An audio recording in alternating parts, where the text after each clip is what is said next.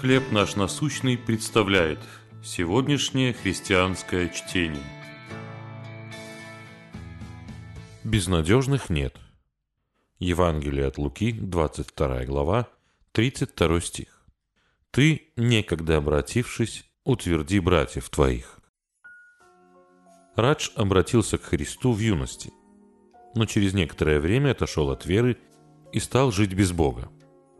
Однако мирская жизнь не принесла удовлетворения. Радж решил возобновить отношения со Христом и вернулся в церковь. Там одна женщина принялась ругать его за долгое отсутствие. От этого чувства стыда и вины у бедняги стало еще сильнее. «Неужели я безнадежен?» – подумал он. А затем Радж вспомнил, как Христос восстановил Петра, после того, как тот отрекся от него. Петр, возможно, ожидал упреков, а вместо этого получил прощение и восстановление.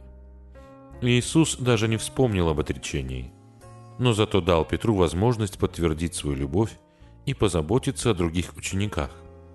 Так исполнились его слова, сказанные на последней вечере. «Ты, некогда обратившись, утверди братьев твоих». Радж попросил у Бога прощения и восстановления. Сейчас он не только живет со Христом, но и служит Ему в церкви – поддерживает других верующих. Как бы далеко мы ни ушли от Бога, Он всегда готов простить нас и принять обратно, а также восстановить, чтобы мы могли служить Ему и прославлять Его имя. Мы никогда не сможем уйти слишком далеко от Бога. Его любящее объятие всегда раскрыто для нас. Какие страхи вы испытывали по поводу возвращения к Богу? Как истина о Его прощающем характере помогает вам приходить к Нему? Небесный Отец, благодарю Тебя за бесконечную милость и терпение ко мне. Спасибо, что я могу положиться на Твою вечную любовь. Чтение на сегодня предоставлено служением «Хлеб наш насущный».